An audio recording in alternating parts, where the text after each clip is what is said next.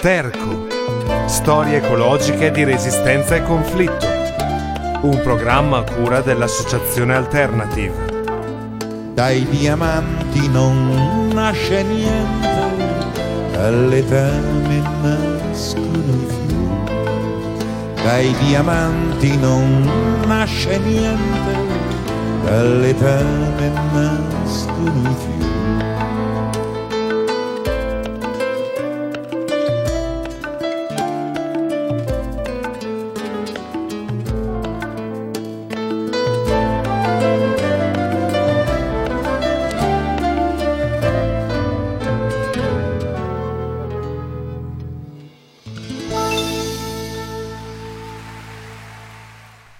Ciao a tutte e tutti, bentornati a Sterco, alle storie ecologiche di resistenza e conflitto a cura dell'Associazione Alternative.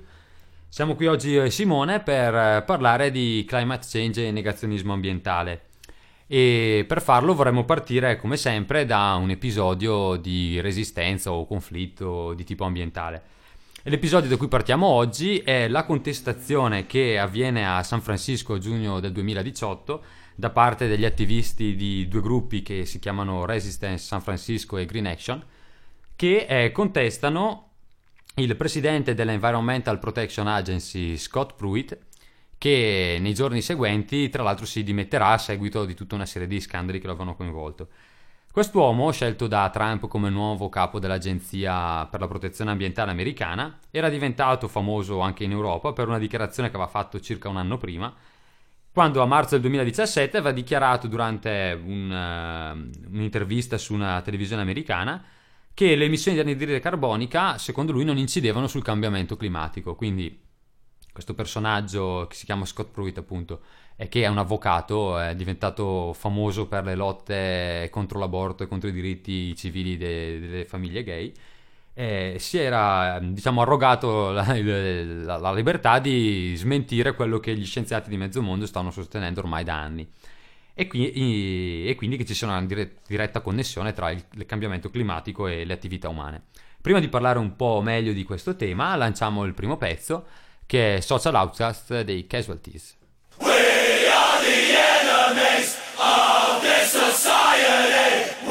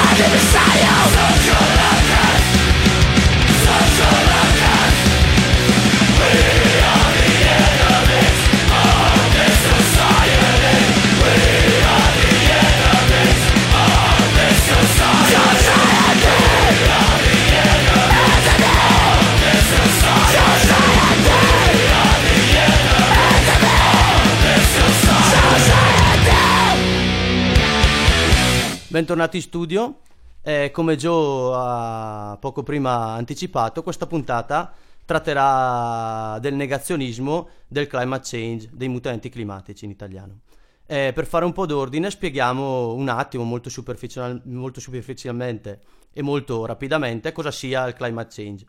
Eh, facendo una piccola premessa. Come ben sappiamo, i mutamenti climatici sono sempre avvenuti nella storia dell'umanità e nella storia della Terra. Eh, per esempio, per fare qualche esempio, eh, fino a 10.000 anni fa, più o meno, eh, l'Europa era coperta dal ghiaccio a causa dell'espansione eh, ghiaccia- della calotta del Polo Nord, come per esempio il, il nord degli Stati Uniti, o fino a 6.000 anni fa eh, l'antico Egitto era una zona molto umida, molto fertile, con grandissima biodiversità eh, e noi tutti oggi vediamo in quali condizioni differenti, climatiche, ecologiche si trovi. Quello che è nuovo, quello che nello specifico si viene a definire un climate change, è un mutamento climatico causato dall'uomo, causato dal fattore umano, che con la grande emissione eh, di anidride carbonica in atmosfera, sia per la produzione di energia da carbon fossili, sia per altre cause, eh, causa un mutamento climatico eh, ovviamente imprevedibile e soprattutto molto celere, cioè che avviene in tempi eh, ridottissimi. Se queste trasformazioni di cui abbiamo parlato poco prima avvenivano in migliaia d'anni, centinaia di migliaia d'anni, in alcuni casi in milioni d'anni, in questo caso abbiamo un aumento eh, di, di, temperature medie, per esempio, perché è uno dei dati più sensibili di questi mutamenti, non l'unico, eh, di, si prevede, ho sentito oggi in radio, eh, di un grado e mezzo entro il 2040 di te- aumento di temperatura medie sul pianeta. Eh, quindi questo, questi sono i due fattori, sicuramente la responsabilità umana in questi mutamenti climatici e la grandissima rapidità di questi mutamenti che portano eh, facilmente ad eventi disastrosi e che rendono molto difficile, se non impossibile, una previsione certa eh, degli esiti di questi mutamenti. Anche perché eh, la rapidità con cui avvengono rende eh, quasi impossibile, perlomeno tut- molto difficoltosa, tutta una serie di processi biologici l'adattamento o perlomeno impossibile, è, tut- non è, è, ancora da vedere, però diciamo che eh, non è mai avvenuto, almeno nella storia nota della, dell'evoluzione terrestre, una necessità di adeguamento così rapido da parte di ecosistemi, piante e animali. Quindi ovviamente eh, non si sanno esattamente ecco, le conseguenze di una accelerazione così rapida in cambiamenti che solitamente richiedevano decine di migliaia di anni.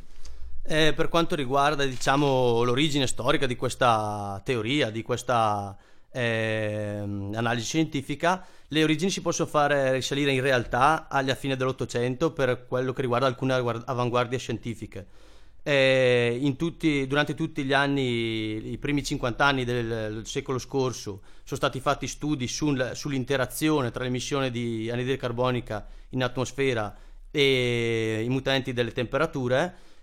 Diciamo che per quello che riguarda la, l'opinione pubblica, la, il momento in cui questa teoria si fa strada eh, maggior, tra la maggioranza delle persone viene alla ribalta è sicuramente negli anni 70, per esempio col Club di Roma e con le, i documenti prodotti dal Club di Roma e in, immediatamente, adesso ne parlerà meglio Joe, ma immediatamente con eh, il, l'uscire di questa teoria di, col, nel discorso mediatico è iniziata quella che possiamo chiamare all'inizio una disinformazione, mi viene in mente per esempio il Newsweek, che diede molto peso a una teoria che voleva un grandissimo raffreddamento del pianeta, invece, che invece era molto minoritaria nel mondo della scienza, invece che un surriscaldamento, perché in quel momento eh, si pensava che potesse essere meno problematica per il sistema economico eh, mondiale e soprattutto perché sembrava eh, contraddire i dati sensibili che le, le ancora, piccole, ehm, ancora i piccoli aumenti di temperatura media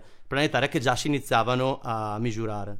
Eh, beh sì, quello che avviene in realtà soprattutto a partire dalla scoperta de- del buco nell'ozono eh, e quindi con la presa di coscienza da parte di strati sempre maggiori della popolazione di un problema ecologico mondiale connesso all'inquinamento, eh, si innesta una dinamica di negazione eh, complessa, perché se da un lato gli istituti scientifici incominciano sempre più ad accumulare dati che mostrano un'evidenza in questo senso, soprattutto nel mondo anglosassone si crea un meccanismo per cui quei potentati economici e politici che eh, finanziano, in certi casi controllano o, o dirigono la ricerca, eh, frenano o delegittimano quei gruppi di ricerca, quei ricercatori o quegli enti, quegli istituti che portavano avanti affermazioni troppo roboanti o troppo eh, considerate allarmistiche.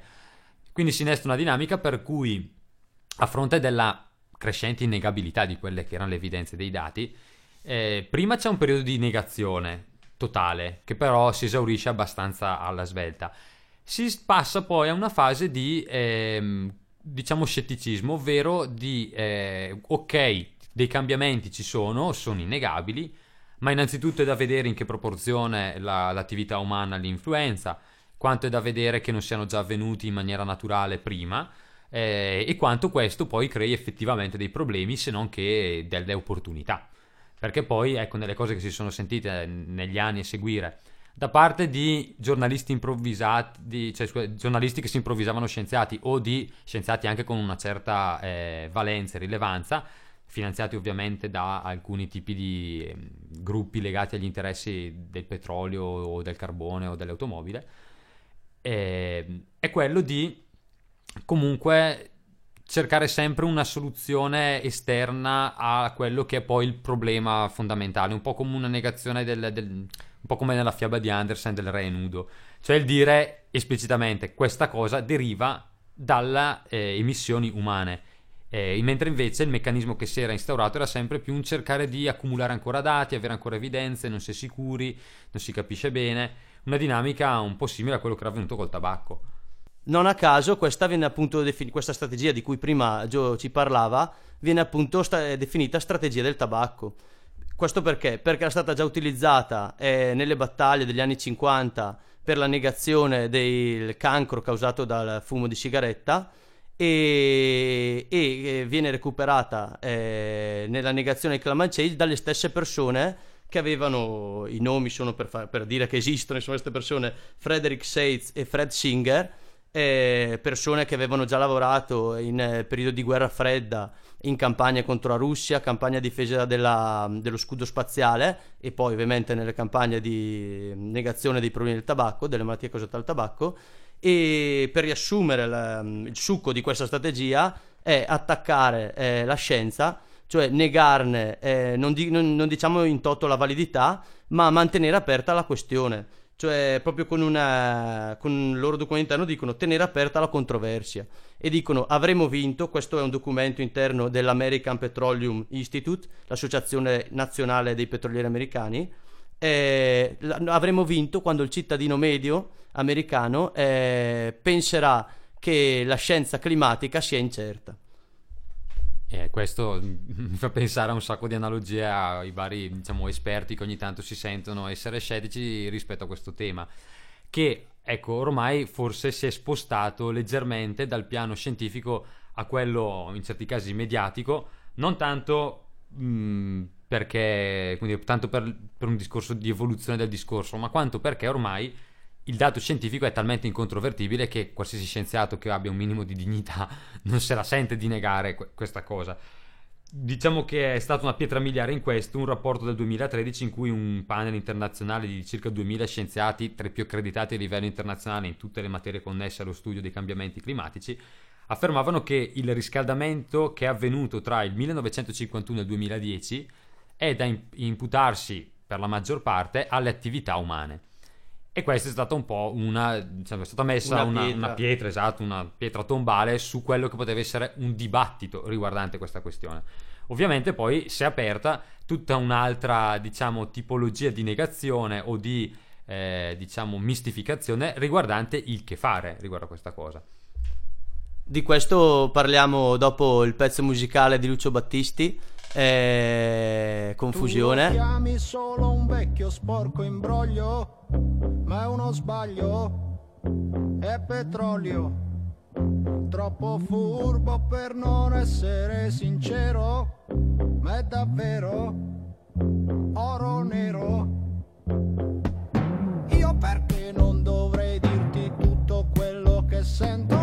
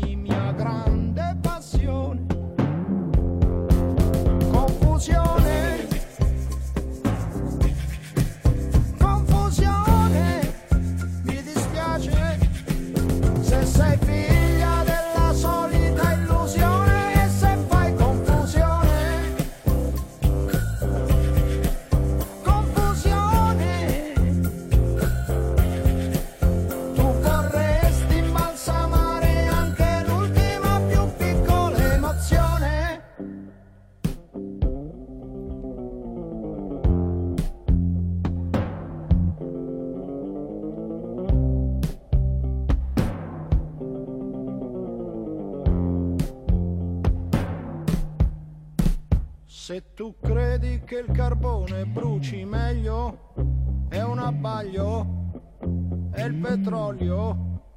Comunque se ami più del fuoco il fumo di un cero, non usare l'oro nero.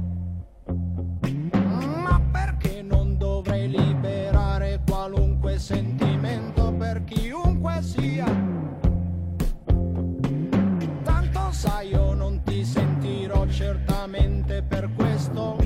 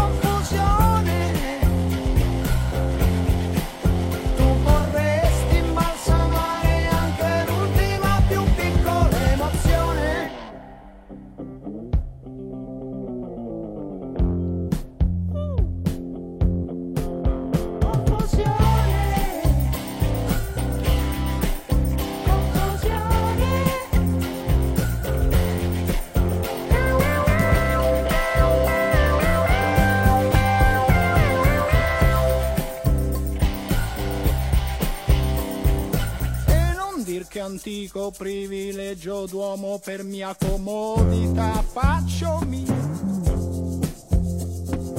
Perché tu comunque libera saresti se libera vuoi essere come sono io.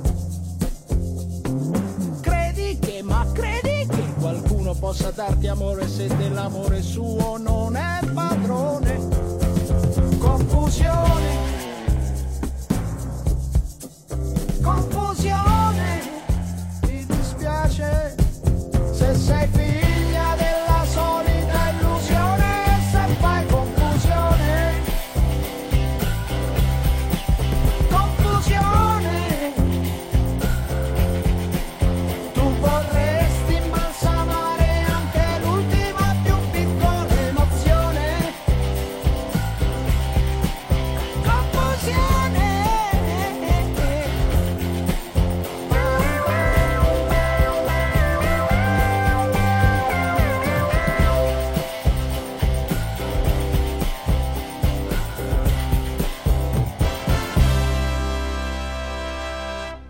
Rieccoci in studio. Ecco, mh, prima si parlava con Simone delle strategie messe in campo dai vari attori che si rifanno al- diciamo, agli interessi del negazionismo ambientale per negare appunto quelli che sono i cambiamenti climatici e soprattutto la relazione che questi cambiamenti hanno con le attività umane. Eh, quello che ci sembrava interessante sottolineare adesso era come, mh, posto che il problema c'è ed è dimostrato scientificamente in maniera ormai incontestabile, è patrimonio praticamente di chiunque diffuso l'essere consapevoli di questo cambiamento epocale. Piccola eccezione, è l'uomo più potente del mondo, presidente degli Stati Uniti d'America, Donald Trump, che invece a quanto pare eh, la pensa diversamente e toglie gli Stati Uniti dal, dal- dal protocollo di Parigi, eh, sdogana le peggiori industrie del combustibile, riapre le miniere di carbone, insomma fa una politica apertamente facendosene un baffo di quello che gli dicono gli scienziati più accreditati del mondo su questo tema. Questo ci porta però alla- a una delle questioni più centrali, eh, posto che il problema c'è, si pone un problema del cosa fare di fronte a questo cambiamento epocale. Eh, e questo è un, è un tema che evidenzia l'incapacità del capitalismo di pensare qualcosa di diverso dal proseguire con quello che ha sempre fatto. Un esempio emblematico di questo ce lo dà un, epi- un piccolo episodio avvenuto nel due- piccolo, insomma, un episodio del 2007 in cui due sommergibili nucleari russi piazzano una bandiera a 4200 metri di profondità per rivendicare il possesso da parte della Russia di tutta una serie di aree di mare Artico. Questo perché? Perché ovviamente con lo scioglimento dei ghiacci si eh, liberano tutta una serie di terre, tipo alcune isole che erano perennemente ghiacciate, così come di fondali marini mh, sovrastati solitamente a diversi strati di ghiaccio, nei quali la ricerca petrolifera, ricerca mineraria, di gas, insomma di tutta una serie di risorse, diventa un elemento di competizione tra le superpotenze e una, un, ovviamente un enorme appetito per gli interessi economici. Questo secondo me dà un po' l'idea della, della natura del problema. Di fronte a un mondo scientifico che, eh, seppure diciamo un po' in ritardo, riesce a dimostrare in maniera incontrovertibile che il problema c'è, cosa riesce a pensare la genialità, diciamo, del capitalismo neoliberale che impera nel mondo, è vedere in questo cataclisma per l'umanità, sostanzialmente, o perlomeno questo è come la vediamo noi, una enorme possibilità di profitto. Bella storia, il passaggio nord-ovest è aperto, risparmieremo tempo nel trasportare le merci in nave attraverso il mare una volta ghiacciato. Ecco, questo è un tema fondamentale perché poi quando si parla di cambiamento climatico si parla di cosa mettere in campo per eh, contrastare questo tipo di cambiamenti, eh, que- la questione di come agire diventa fondamentale.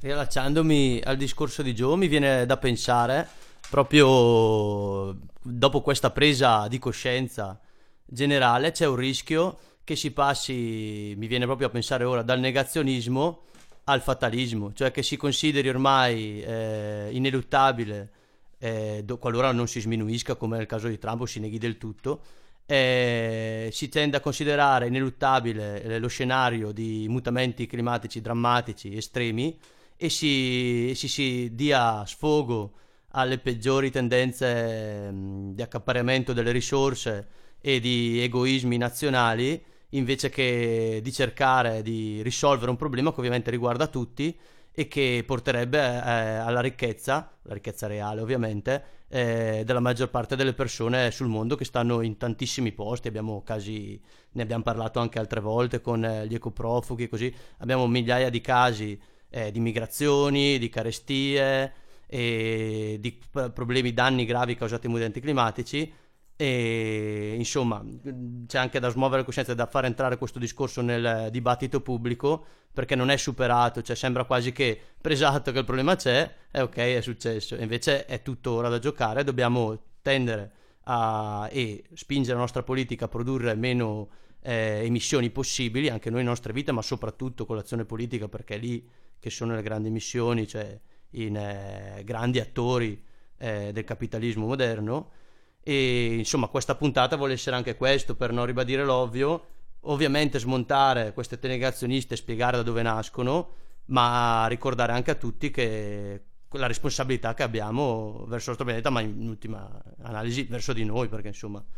Sì, anche perché la, la, quella, la, che è una cosa essenziale secondo me Simone poi è il punto che una domanda culturale da parte diciamo, di una popolazione, di una società, se non diventa una domanda politica eh, rimane sterile.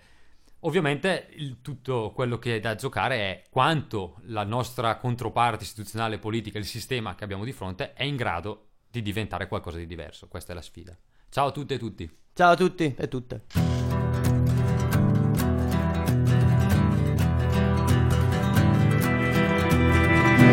e chiudi tutti i cancelli, le tue porte blindate, le tue braccia magre, le tue celle frigorifere, chiudi le tue gambe bianche, i mari rossi, le finestre, chiudi bene le tue frontiere. E non parlarmi degli archi, parlami delle tue galere, delle nostre metafore, delle case inagibili, dei nostri voli rasotterre fuori, la crisi finanziaria e ronde di merda, nel regno dei cieli grigio neri Chiamale se vuoi, esplosioni nei mercati, i nostri corpi separati. Parlami degli scooter scheletrici bruciati, dei cani a uno, dei tuoi viaggi di 10 km, dei discorsi dei tossici storici.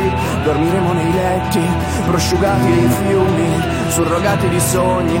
Parlami delle migrazioni, dei rumeni e delle rondini, dei gabbiani intercettati, dai reattori degli aerei, dell'ora in cui si alzano i pendolari e i guerriglieri, degli occhiali neri di Pasolini e dei figli degli industriali. E che i sogni siano sintomi, siano armi nucleari. Che i sogni siano sintomi, siano armi nucleari. E chiudi tutti cancelli, le tue porte blindate, le tue braccia magre, le tue celle frigorifere, chiudi ermeticamente le tue gambe, i mari rossi, le finestre, ti lascio le tue basi aeree. E non dirmi dei palazzi, parlami delle tue galere delle pianure delle corriere che tornavano dalle discoteche, delle regine delle autobombe, delle rate disperate, le notti dei fuochi, dei detriti, i nostri scudi di plexiglass, le nostre parole che sono solo anidride carbonica e bombe a grappoli dai cieli con dentro i tuoi curriculum inverosimili.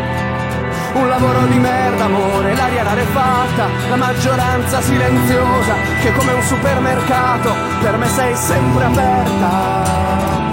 Sorvolere mi cambierà, tu padri eterni le alluvioni e tu che collassavi. Ci abitueremo a tutto, anche a quello che scrive parcheggi deserti fuori da Mirafiori. Gli eserciti israeliani schierati, erano grattacieli abbattuti, erano grattacieli crollati. Come te ieri sera alle 11 ci troverai schierati, ci troverai schierati, ci troverai schierati, ci troverai schierati. Ma eravamo illuminati, morti per folgorazione a 9 metri ustionati dai nostri desideri che come le lacrime noi cadiamo negli angoli e sulle porte aerei che finiti i tuoi terremoti c'eravamo addormentati che finiti i tuoi terremoti c'eravamo addormentati che finiti i tuoi terremoti c'eravamo addormentati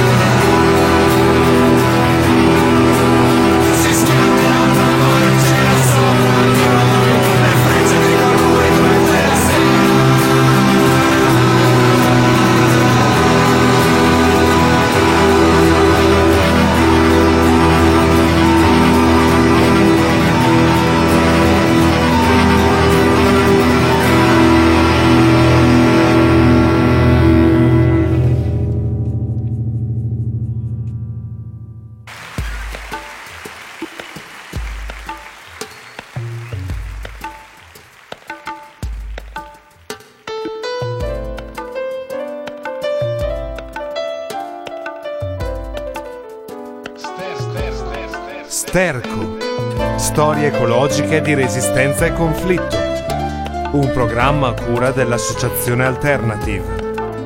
Dai diamanti non nasce niente, dalle tane nascono i fiori. Dai diamanti non nasce niente, dalle tane nascono i.